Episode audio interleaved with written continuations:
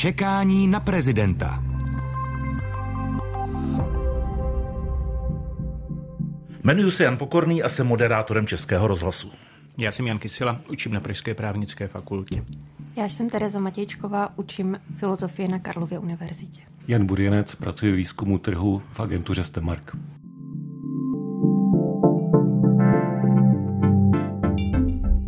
Čekání na prezidenta nebo na prezidentku.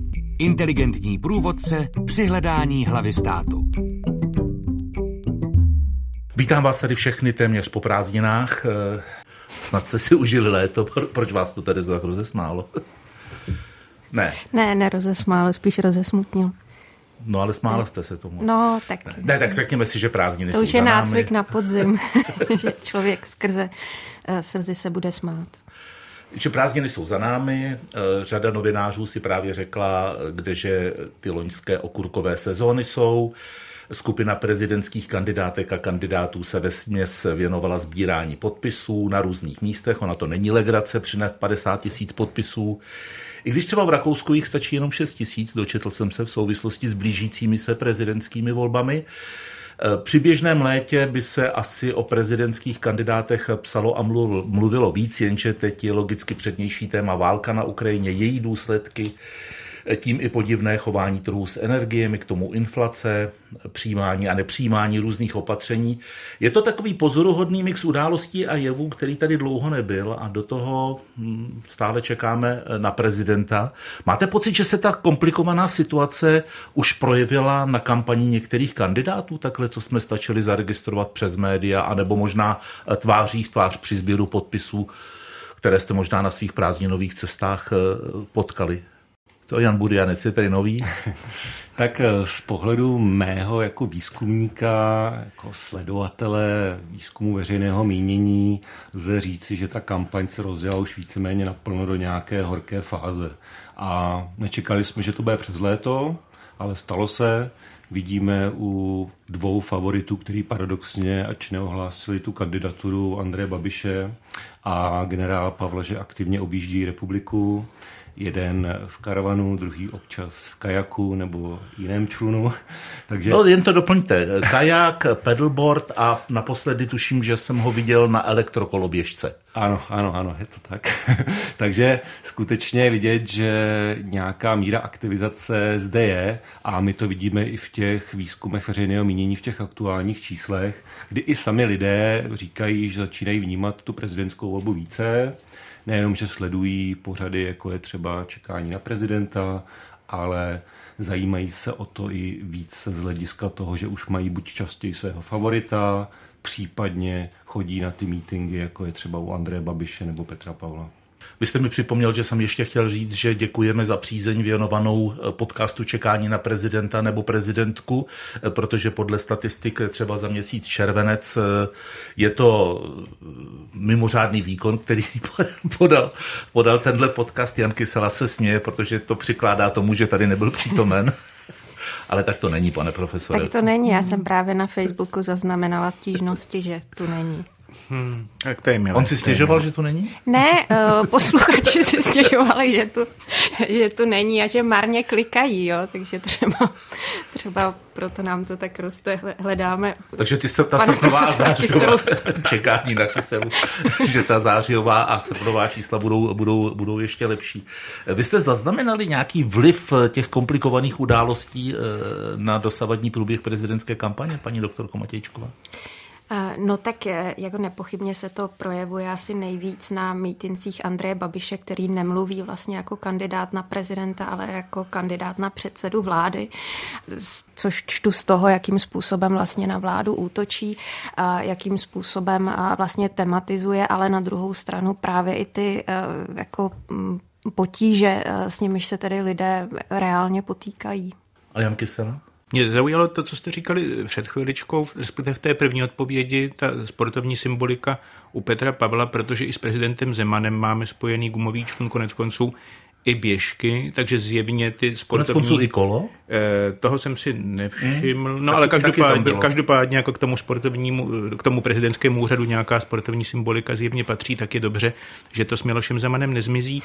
A k té vaší vlastní otázce, já nemohu říct, že bych tu kampaň sledoval pod drobnohledem, ale těžko si nepovšimnout, že probíhá poměrně pilná kampaň Andreje Babiše a tam bych se asi shodoval s Terezou Matějčkovou, že u něj je to poměrně zřetelné, protože ve chvíli, kdy cítí, že se ve společnosti něco děje, že vzrůstá neklid, vzrůstá úzkost, měli jsme před x lety velice vytěžené téma eh, strachu z bohaté církve, která zbohatne restitucemi, pak jsme měli bohatě vytěžené téma strachu z migrantů a teď máme strach, který nemá podle mého soudu úplně jasně identifikovatelného původce, takže ten strach má možná podobu spíš nějaké úzkosti ze všeho možného, z nejistého vývoje a to mi připadá, že je pro někoho, jako je Andrej Babiš, dokonalé prostředí, protože on pod ten kotel té úzkosti, strachu, chcete-li, eh, přikládá a přikládá v naději, že se mu teda podaří ten svůj tábor stoupenců jednak upevnit, což myslím není úplně potřeba, protože je hmm. pevný dost, a pak doufá, že se mu ho podaří rozšířit, protože je přece jenom fakt, že k tomu pevnému jádru jeho podporovatelů asi nepatří zatím podporovatelé Tomia Okamury nebo nějakých podobných názorových proudů a o ty on se evidentně uchází, protože to jsou jednak tihle a jednak ty propadlé hlasy po sociální demokracii, komunistech, přísaze a tak dále. A to jsou teda zjevně lidé, kteří se neradují úplně z toho, jak vypadá současná vláda a o ty on zjevně, o ty on zjevně usiluje. Prostředky, o kterých jste mluvili při svém posledním setkání, které nejsou teda úplně nejšťastnější, protože nejde o to, abychom se voleb dožili a někdo v nich vyhrál, ale taky jde o to, abychom po těch volbách byli schopni spolu hmm. žít a ve chvíli, kdy se v zásadě nesnažíte o nic jiného, než jak tu společnost polarizovat a natlakovat a pak je vám v zásadě v celku hmm. jedno, co se s ní bude dít, tak nejste asi úplně tedy na svém místě, jste politikem či aspirujete na to být státníkem tak my jsme i po dobu vaší nepřítomnosti, pane profesore Kyselo, trochu potlačili ten slogan, který jste vymyslel. Eh, jen se neoběžte. Ano, ano, ano. Tak nějak jste to říkal. Zeptám se Jana Burjance ze Stemmarku. Eh, je možné, že má Andrej Babiš taky z něčeho obavy, třeba z generála Pavla, eh, kterého různé průzkumy favorizují, ale zejména v tom druhém kole? Ano, eh, většina těch průzkumů dosavadních, ať teda můžeme diskutovat o jejich relevanci půl roku, tři čtvrtě před volbami, když už začaly být. Tak nějakou relevanci mají, to byste je dlouhodobě Přesně nedělali. Tak, je to minimálně nějaká informační hodnota a my říkáme, že je důležité sledovat nějakým trendu a vývoji. Z hlediska pozice Andreje Babiše my se domnívám, že to první kolo pro ně vypadá relativně dobře, ale ona je to obecně taková volba pro někoho. Zde má tu podporu, ať už hnutí ANO nebo Andrej Babiš, tam se to často překrývá téměř jistých těch 30%, ale situace se dramatizuje pro něj osobně, pokud se dostáváme do toho kola druhého, kde je to spíš volba proti někomu a ty dva postupující kandidáti musí působit daleko více konsenzuálně a získat i ty voliče, které nebyly právě v tom kole prvním.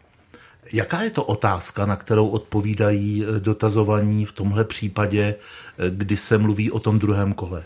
Ta otázka je, eh, představte si hypotetickou situaci, kdyby se do druhého kola dostal například Andrej Babiš a hmm. generál Pavel.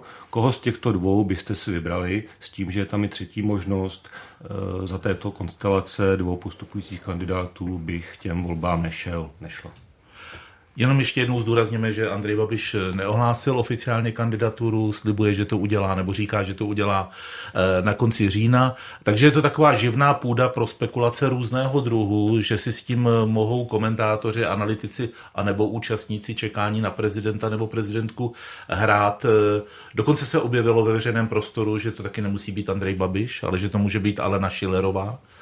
Je to hmm. taky jenom taková úvaha z horka, tak úvaha z horka to asi není, protože já si myslím, že pro Andreje Babiše je evidentně jinak by to nedělal ta nejistota, kterou vytváří nějakým ohledu přínosná, příjemná právě proto, že všichni spekulují a je vlastně i dosud vidět na té kampani, že kdyby nakonec Andrej Babiš vlastně nekandidoval, takže ostatní by najednou možná ztratili hlavní téma, že jo? Protože, protože to vymezení vůči Andrej Babišovi, vůči agrofertizaci státu a, a co už máme všichni strašně, na, opravdu po letech jsme si to secvičili a, a vlastně ty kandidáti by mohli jenom um, v uvozovkách jenom jako básničku vlastně odříkávat, co všechno Babiš a Což čímž netvrdím, jako, že by neměli pravdu, jo? Ale, ale je to zkrátka velmi vlastně, mm, jako na jednu stranu je pro ně Babiš nebezpečný, na druhou stranu, ale je to extrémně vlastně v nějakém paradoxním smyslu pohodlný soupeř, protože prostě už to máme odpracováno. A kdyby tam najednou nebyl a muselo by se útočit na Alenu Šilerovou, samozřejmě by to taky šlo, ale šlo by to hůř zkrátka, protože ona nemá takové potíže se zákonem, je to žena, navíc teda, což si myslím, že by byl taky teda poměrně výrazný faktor a komunikačně by byla nadále, myslím, z té party, kterou jsme, kterou jsme viděli, naprosto výjimečně vybavená. Takže si myslím, jako, že by to bylo ďábelský eh, krok od eh, Andreje Babiše, ale um, jestli to udělá, to asi opravdu v tuhle chvíli nikdo neví. Dodejme, že Alena Šilerová, kromě toho, že je poslankyní, eh, tak je také šéfkou Jihomoravské organizace Hnutí Ano a kandiduje do zastupitelstva v blížících se komunálních volbách eh, v městské části Brno Komín, tuším, že se to jmenuje, hmm. kde má, kde má bydliště. Jaká je to podle vás, pane profesore, úvaha? Ne Babiš, ale Šilerová. No, já myslím, že Andrej Babiš hodně nerad prohrává. On tedy, myslím, málo kdo rád prohrává, ale řekl bych, že u Andreje Babiše to bude zvlášť silné téma, protože on má určitou představu sebe sama, která není asi úplně hmm. nerealistická, ale každopádně součástí téhle představy nejsou prohry. Takže jde o to, jakou míru věrohodnosti popřává Andrej Babiš průzkumu veřejného mínění, kterými jsme v posledních měsících zásobováni, v tom smyslu v prvním kole pěkné, ve druhém kole méně pěkné. Jde o to, kolik takových průzkumů bude z různých agentur a jak si budou stát v půlce října.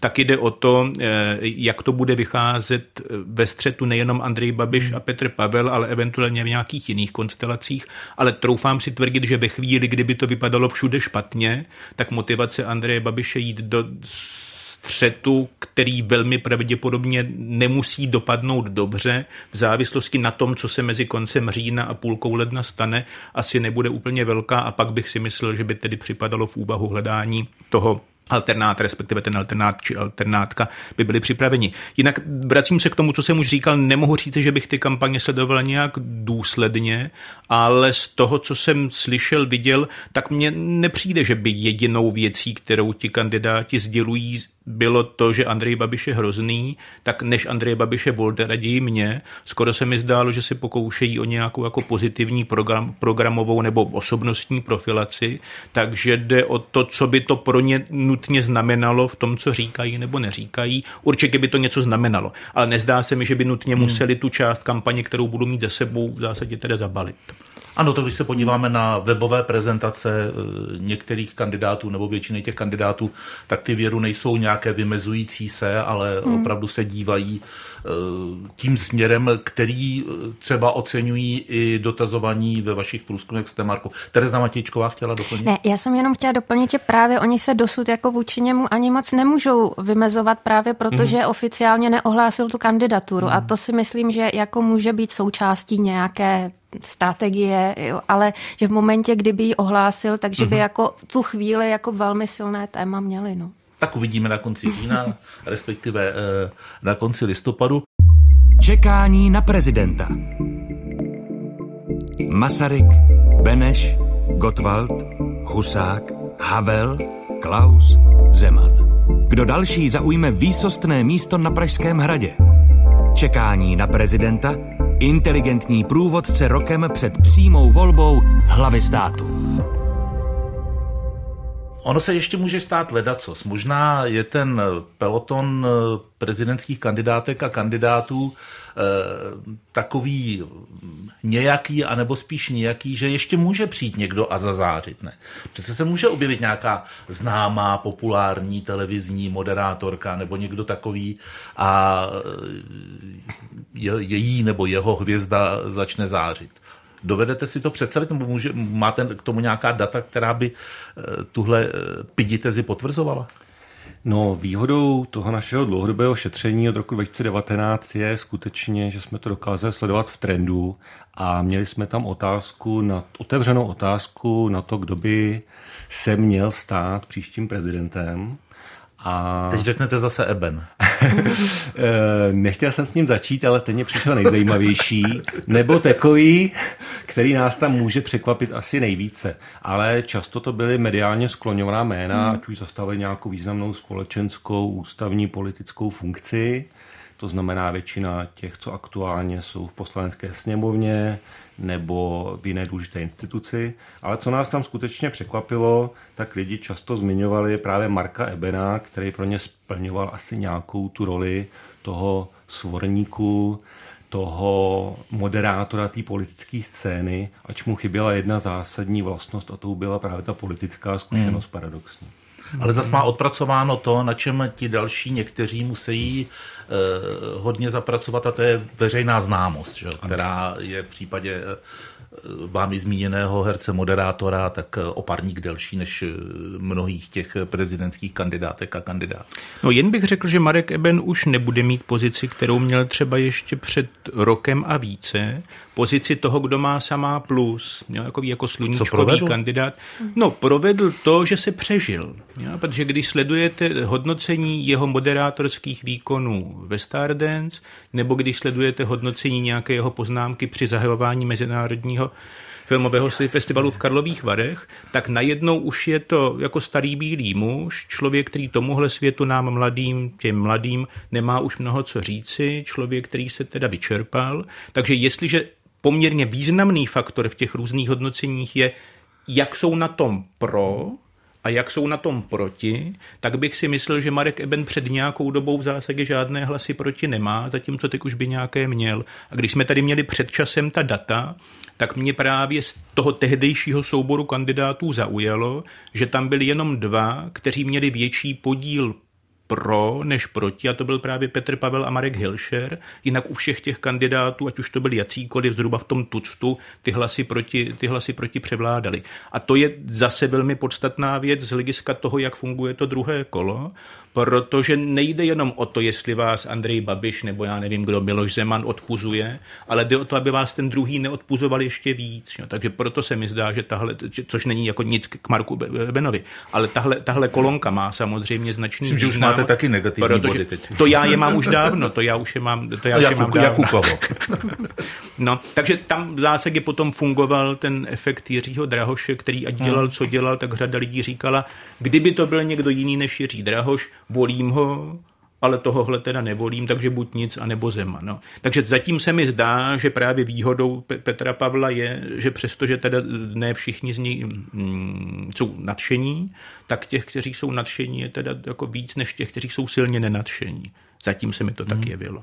Jan Burianec? Musím jenom podpořit uh, to, co říká Koho? kolega Kysela o Petru Pavlovi. Nám dlouhodobě už ty dva, skoro tři roky vychází jako ten nejvíce přijatelný vůči své znalosti a jeho nespornou a velkou výhodou je, že dokáže brát hlasy, ačkoliv může působit jako kandidát spíše toho demokratického bloku nebo zástupce voličů, který zastupují právě strany toho demokratického bloku, tak bere relativně velkou část i třeba hlasů voličů Miloše Zemana z té druhé prezidentské volby.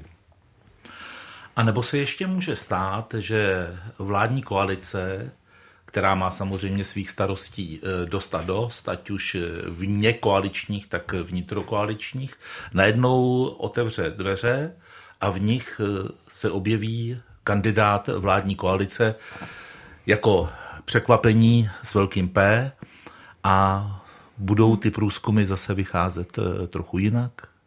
On už teď je to pro tyto voliče trošku takový švédský stůl, protože takových pět relevantních kandidátů se tam skutečně pro ně nabízí. My to vidíme v těch překryvech té volby mezi jednotlivými kandidáty, kdy řekněme na té druhé straně, kde je Andrej Babiš, případně Josef Středula, je ještě daleko větší prostor pro příchod nějakého potenciálního dalšího kandidáta. Takže se může stát Terezo Matějčková, že se objeví nějaká Eh, nikoliv eh, žena středního věku, ale mladá dáma, eh, která třeba se zapíše do dějin tak jako finská premiérka, tedy aspoň do těch mediálních, že se zjeví a bude normální, bude chodit mezi lidi, bude tancovat a lidi budou volit. Jo, já nevím. No t- já taky, já teď přemýšlím usilovně, jestli jako myslíte na nějakou konkrétní dámu, kterou jste tady teďka tak krásně popsal. A no tak je, stát se samozřejmě um, může, uh, může cokoliv. Já jenom uh, připomenu to, co uh, asi je na bílé dni a to, že máme vlastně volby, kde teda žádný prezident nebude obhajovat. To znamená, že tyto volby se budou, jsou srovnatelné spíše s těmi volbami před uh, deseti lety a uh, půl roku před těmito volbami um, vlastně eh, ještě ty eh, průzkumy veřejného mínění um, dobře neodhadovali, hmm. co se stane. Teda oni dobře odhadovali samozřejmě tehdejší náladu, ale ta se zkrátka během toho půl roku dramaticky proměnila. To znamená, že někdejší kandidát, který měl největší šance, což byl Jan Fischer, nakonec skončil vlastně na třetím místě a dva kandidáti, kteří nebyli vůbec favorizovaní, to znamená Zeman a Schwarzenberg se dostali do první prvního kola. To znamená, překvapení určitě budeme, ale nemyslím si, že budeme překvapeni nějakou tančící Sanou Marin, teda to vás asi zklamu. Ono to musí být taky na 40, Sana Marin je opravdu mladá. To je pravda, ještě nebylo 40. Jo, jo. To jsou taková pravidla, to je 50 tisíc podpisů, nad 40. Já být ústavní právník, tak volám po změně, pane profesor. Ne, když jste mluvil o tom Rakousku, ale oni mají podle mě notářsky ověřené podpisy. Jo? Mm. A, a to si myslím, že by u nás byl problém i u těch 6 tisíc, protože vás, nebo notářsky ověřené, prostě ověřené. Takže odvléci vás na checkpoint, to si myslím, že by mohl být eh, větší problém, než to, že je někdo ochotný někomu něco někde, někde podepsat.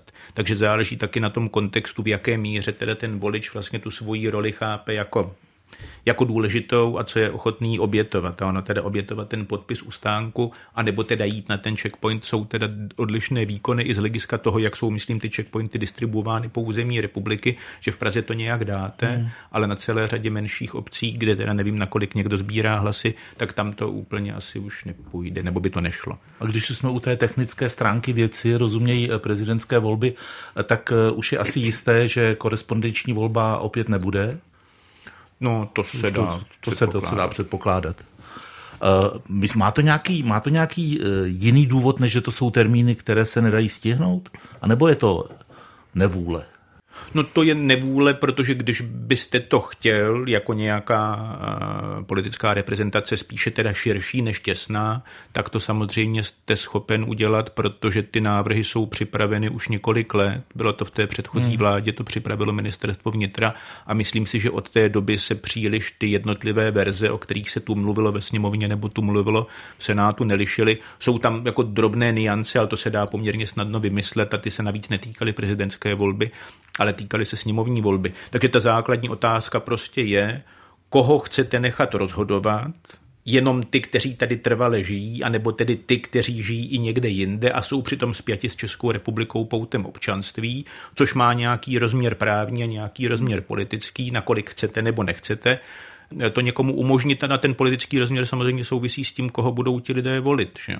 No a není asi náhodou, že tradičně ty strany, které vystupují proti, jsou ty, které v těch volbách, ať už teda realizovaných na zastupitelských úřadech, anebo v těch průzkumech, nestojí si úplně dobře, tak je z hlediska politické racionality nepřidávat soupeřům hlasy je vlastně jako v celku smysluplné.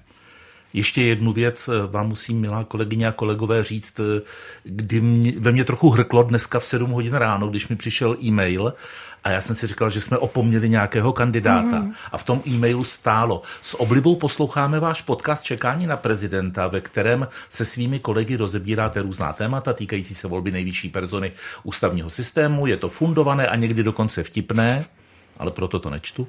E, ještě jsme ale v podcastu nezachytili zmínku o kandidatuře našeho kandidáta Edvarda K. Nemáme vám nic za zlé. Kandidaturu jsme oznamovali na tiskové konferenci teprve 18. srpna.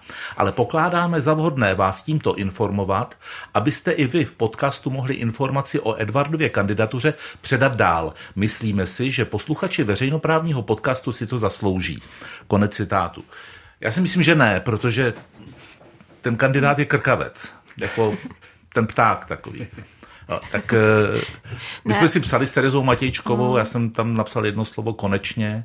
No ne, mě, eh, mě totiž, eh, já jsem si uvědomil v souvislosti s tím, co tady říkal pan Kysela ohledně těch lidí, kteří mají nějaké mínusové body, tak že my se skutečně v tom druhém kole, jako nebo se hovoří o tom, že lidé se budou muset takzvaně domluvit nebo shodnout, musí existovat nějaký kandidát, který bude přijatelný a, a kde budou muset ty voliči tady překonat nějaké své malichernosti nebo výtky, nebo nevím jenom malichernosti, ale i třeba větší výtky. A jsem si právě vzpomínala na Alexis eh, de Tocqueville, který říká, že demokraté se vyznačují eh, velmi nízkou tolerancí. A to je, eh, to je právě, myslím, jako dost často příčina naší zkázy, že prostě my si vždycky na každém tom kandidátovi najdeme nějaký negativní znaménko kvůli kterému v žádném případě tuto osobinu můžeme volit. A potom vždycky samozřejmě to vede k čemu to, k čemu to vede. Jo? To znamená, že tyto lidé, kteří si o sobě mají zvláště dobré mínění, většinou prostě se na ničem nikdy neschodnou. No. Hmm. A krkavec, um, já, mě právě kdysi napadlo už asi před 14 dny, že snad bychom se byli schopni, nebo lidé by se byli schopni uh, domluvit třeba na nějakém psovi, jo? Jakože tam, tam by, tam by uh, tyto námitky odpadly a, a vlastně i to, co říkal Jan Kysela, jo, že, eh, jako, že sledujeme lidi, kteří nemají vlastně to negativní znamínko, ale mě by vlastně tyhle lidi zároveň připadaly teda ve skrze podezřelé, jo? takže já bych šla ještě dál, že já, bych, já ani nechci ty um, bez těch uh, negativních znamének. Uh, to je, ale, ale vlastně jako svědčí, svědčí to taky o nějaké jako extrémní nevelkorysosti uh, vlastně hmm. těch voličů, kteří se uh, prezentují jako ti demokraté, jako ti s kritickým myšlením, jako ti cnostní, tak pak to takhle projíždějí, no. Tak jenom ke Krkavcovi dodejme, že je to recese, i když samozřejmě autoři tohoto Krkavce budou jako správně recesisté říkat, že to recese není, ale ono zase v ústavní funkci podle legendy už nějaké zvíře bylo, jestli teda je to pravda, že ten Kaligulův kůň, který měl takovou hezkou stáj s tím mramorovým žlabem, nebo z čeho to bylo, incitatus, nebo jak se jmenoval, mm-hmm. tak že byl v tom senátu. Že to zase nic nového. Ale sbíraj podpisy, jsem zaznamenala.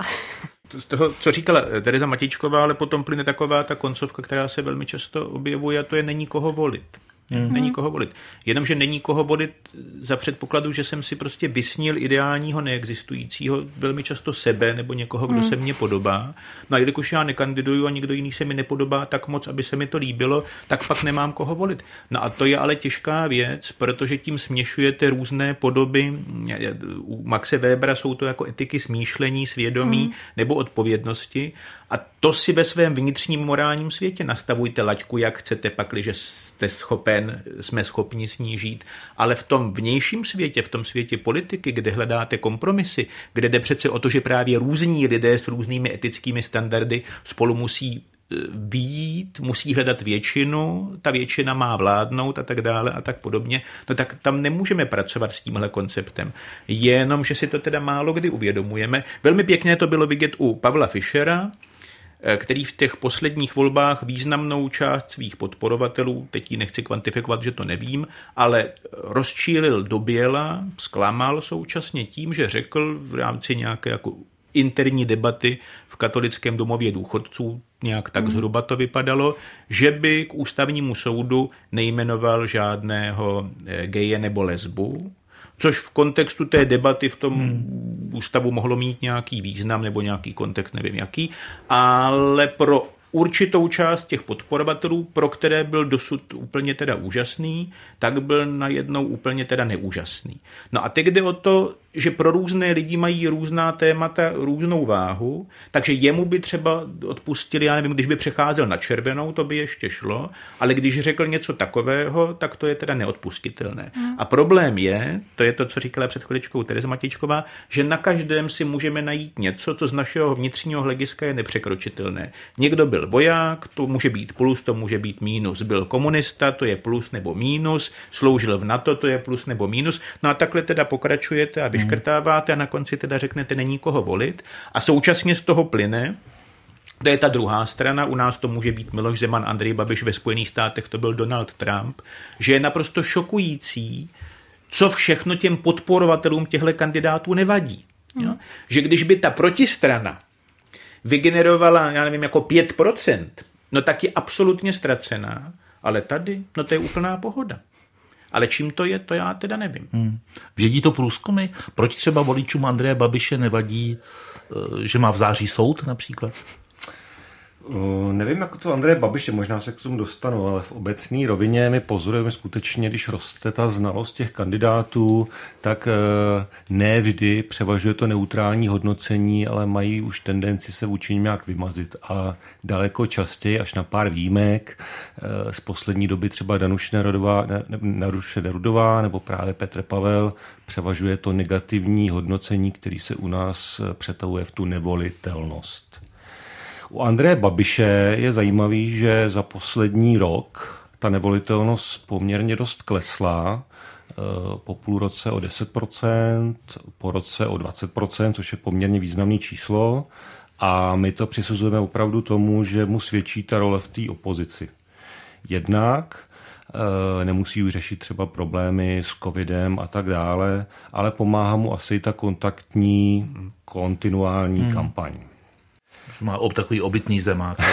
Přesně tak, asi se inspiroval kdysi u Miloše Zemana.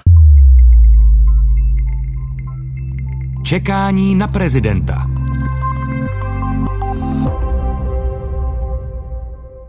Poslyšte, vy máte tu řadu od roku 2019, no. tak těchto průzkumů. To nahlížení na prezidentský úřad, jak se mění v čase? To je zajímavý. Eh, je pár věcí, my tomu říkáme nějaký kontext té prezidentské volby, který se v tom čase nemění. Eh, ta jedna je, že lidé vnímají prezidentský úřad v Čechách jako důležitý a dělí se na tři skupiny. Ta jedna říká, ano, je důležitý a posilme pravomoci prezidenta po vzory třeba amerického nebo francouzského. Ta zastupuje přibližně jednu čtvrtinu populace. Ta druhá, nejčastější, zřejmě dvě čtvrtiny aktuálně, říká, prezidentský úřad je důležitý, my ho tak vnímáme, ale neposilujeme roli, zachovejme současné pravomoci. A ta poslední, jedna čtvrtina říká, prezidentský úřad je nedůležitý, vlastně nás to nějak nezajímá, ale to souvisí s tím, že tyhle ty lidi jsou celkově společensky méně aktivní a tolik to neřeší, ať už politiku či společenské dění obecně. Druhá ta věc je víceméně charakterová, kdy my si toho prezidenta trošku idealizujeme, tak jako se tomu zpívá třeba v té známé písni uh, Jarka Nohavici, pane prezidence, vy přece všechno víte, vy mi poradíte a tak dále. A tam skutečně takový ty rysy, které jsou dlouhodobí, od roku 2019 neměný, takže chceme potom prezidentovi, by vykonával nějakou morální autoritu ač často nevíme, co to vlastně hmatatelného je, ale spojujeme to s nějakým havlovským, masarykovským duchem. Další důležitý atribut je nějaká reprezentativita v zahraničí a nějaké jako e, vystupování e, na veřejnosti, což asi, asi se posuzuje vůči Milošovi Zemanovi, který toto kolikrát příliš tak dobře v očích voličů nenaplňoval. A třetí věc je nějaká nezávislost na politicích či lobbystech, ačkoliv paradoxně požadujeme nějakou politickou funkci, politickou zkušenost, ale právě ten kandidát už by neměl nastupovat v roli nějakého straníka s podporou politické strany. Ještě mi řekněte jen, co ukazují vaše data eh, v souvislosti s tím, že tu a tam nějaký vysoký politik eh, podpoří toho či onoho kandidáta. Jak to funguje na voliče? My jsme se na to ptali aktuálně teďka v červnu a pojeli jsme to jako nějakou formu podpory. Eh, v té baterii otázek byla rodina, známí, kamarádi, přátelé, ale i politici nebo nějaký významné osobnosti. A ukázalo se, že do toho, do toho výběru si příliš často nechceme nechat mluvit, cítíme se v tom velmi soběstačný, že si umíme vybrat sami. A na doporučení politika, například bývalého prezidenta Miloše Zemana, aktivně e, zareaguje nebo bere v potaz pouze každý desátý volič. A to my ještě nevíme, jestli tím pozitivním směrem nebo tím negativním, že nás to naopak odradí. Pokud už někdo nám do toho mluvit může, respektive se podle jeho názoru zařídíme, tak je to spíš to nejbližší okolí, jako je třeba rodina. Myslí si Tereza Matějčková a Jan Kysela, že má cenu ještě v, už v téhle době dělat eh, podobné průzkumy? Má to nějakou eh, validitu a pokud ano, tak pro koho? To já myslím, že je do, docela cené, ať už se jedná o ty konkrétní, o kandidátech, o kterých jsme mluvili, anebo tyhle institucionální, protože když bychom ten, tu, tu řadu prodlužovali za ten rok 2019, tak si do toho můžeme dosazovat potom celou řadu proměných, ať už to hmm. jsou konkrétní lidé, kteří sedí na hradě, nebo jak to jsou určité děje ve společnosti a můžeme teda přemýšlet nad tím, co jsou ty faktory, které ovlivňují tu proměnlivou míru důvěry nebo nedůvěry. Zdálo se mi, že u nás dlouhodobě platí, že samotný prezidentský úřad má někde kolem 50% věrohodnosti a teď jde o to, co s tím ten kandidát udělá. Ti kandidáti spíš jako přidávali. Takže vy jste začínali, hmm. myslím, nebo v jednom z těch grafů, kterých jsem viděl, tak ten ještě sahal k Václavu Klauzovi do roku 2011 a ten se, myslím, držel asi na 70% a potom se mu podařilo tou novoroční amnestí z roku 2013 velmi výrazným způsobem spadnout. Zatímco když se díváme na ty dva poslední doba tři roky s Milošem Zemanem, tak tam se zdá, že ten nad těch 50% vlastně už nejde a že ten úřad, že ten úřad stahuje. No a teď jde zase jako o to, kolik se s tím dá pracovat, co vlastně od toho prezidenta čekáme a když teda čekáme to, co jsme slyšeli, jaké vlastnosti charakterové nebo z hlediska vystupování, jakou výkonnost čekáme, tak do toho se potom můžou ti kandidáti jako trefovat. Jsem-li to já, koho poptáváte, nebo to nejsem tak úplně já a pokusím se vcítit, předělat do toho nového, což myslím, že bývá někdy trošku ošemetné, protože jestli se po něčem volá v posledních letech, možná, no letech spíš než dekádách, tak je autenticita. Že mi připadá, že ti voliči velmi citlivě reagují na něco, co vnímají jako faleš že ten člověk se pokouší být něco, co není. Takže ve chvíli, kdy v zásadě neodpovídáte tomu očekávání a pokoušel byste se předělat do toho, abyste odpovídal, eh, tak vám to teda může, tak vám to teda může uškodit. Takže takovou určitá část těch benefitů může být i praktická, ale jinak je to teda v hmm. celku zajímavá sonda do vnímání české společnosti, ať už se to jedná o ten prezidentský úřad, tak i o ty ostatní, že u nás je třeba velmi smutné, jak nízko si stojí parlament, což jako není na tuhle debatu, ale je to teda velmi závažné téma z hlediska legitimity fungování systému. Tak v demokracii eh, by měli politici pracovat s mm, názory lidí a, a, a nějakým způsobem s nimi rezonovat, to znamená průzkumy veřejného mínění, a jako s, s, na tady to reagují systematicky, to znamená podíváme si, co se ty daní, daní lidé o, o, o daném tématu myslí. A potom samozřejmě záleží na tom, co od těch průzkumů veřejného mínění očekáváme. Tak asi v současnosti nemůžeme očekávat, že nám řeknou, kdo vyhraje. Ale eh, zkrátka mapují názory v dané době, v daném okamžiku a za týden to může být jinak. Proč? Protože ty průzkumy veřejného mínění, samozřejmě to, jak já vím, co si myslí ostatní, může formovat to, co si myslím já a může to taky proměnit. To jsme samozřejmě, bo to by pan Burianec věděl eh, lépe, že vlastně když najednou se voliči eh, dozví, eh, že třeba některá strana nebo některý kandidát vlastně má nějakou vyšší podporu, že by se mohl někam dostat, že, by, že má šanci, tak si řeknu, aha, no tak třeba mi nevadí, že byl tam nebo tam nebo tam, to řekl nebo tamhle to řekl, protože vlastně mám jinou prioritu a můžu, můžu ho taky proto volit. To znamená, my jsme zkrátka ovlivňováni tím, co si myslí ostatní a v tomhle smyslu je to zkrátka součástí, součástí um, názorové výměny. A potom, co se mi zdá, že se často jako podceňuje, je to, a mně připadá i nyní je vlastně zajímavý se zpětně podívat na ty průzkumy veřejného mínění před deseti lety, že to není průzkumy veřejného mínění jako patrně nejsou primárně, jo, a zase Jan Burianec by to věděl lépe jako prognóza, ale že my velmi dobře taky můžeme na jejich základě mapovat, co se stalo vlastně v minulosti a co můžeme mhm. tudíž taky předpokládat, že z čeho budeme znovu obětí. Jo? To znamená, že to není jenom do budoucna, ale porozumění vlastně, co se v té společnosti děje. Takže v tomhle smyslu jednoznačně skvělá věc. Jan Burjanec se hlásí o slovo a bude poslední, který slovo dostane. Děkuji moc. Jenom k tomu dvě poznámky, co tady zaznělo. Mně se zdá, a poslední dobou se to poměrně často využívá, že je zajímavý si dělat nějaký celkový vážený průměr, ať už těch dosavadních průzkumů, tak i jednoho docela podle mě dobrého relevantního zdroje a to jsou sázkové kanceláře, respektive jejich kurzy na vítěze, které se v minulosti často neměnily, ač je tam samozřejmě odlišná metodika v úzovkách a cílová skupina lidí, kteří se Tam je úplně jiná metodika. Zajímají. Nevím, jestli jste někdy sázel. vím, vím.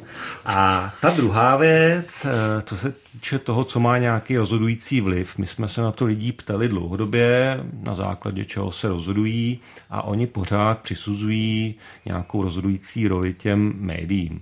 Tedy oni sami ne, oni sami si do toho mluvit nechají, ale tamhle soused nebo někdo jiný se asi rozhoduje primárně díky médiím. Co se týče průzkumu veřejných mínění, tak tam nám přibližně čtvrtina říká, že na ně má nějaký vliv, ať už to je ta magická hranice 5% v parlamentu, hmm. tak i v prezidentských volbách. A Čkoliv si myslím, že ten vliv průzkumu malinko klesá, protože stále častěji eh, je taková ta volba srdcem, ať už to vidíme třeba v poslanecký sněmovně, kdy propadlo více než milion hlasů, stále více častější. Dámo a pánové, děkuji za účast v dalším díle podcastu Čekání na prezidenta nebo prezidentku. Naschledanou. Bylo to milé, naschledanou. Naschledanou. Děkuji, naschledanou. To byl podcast Čekání na prezidenta.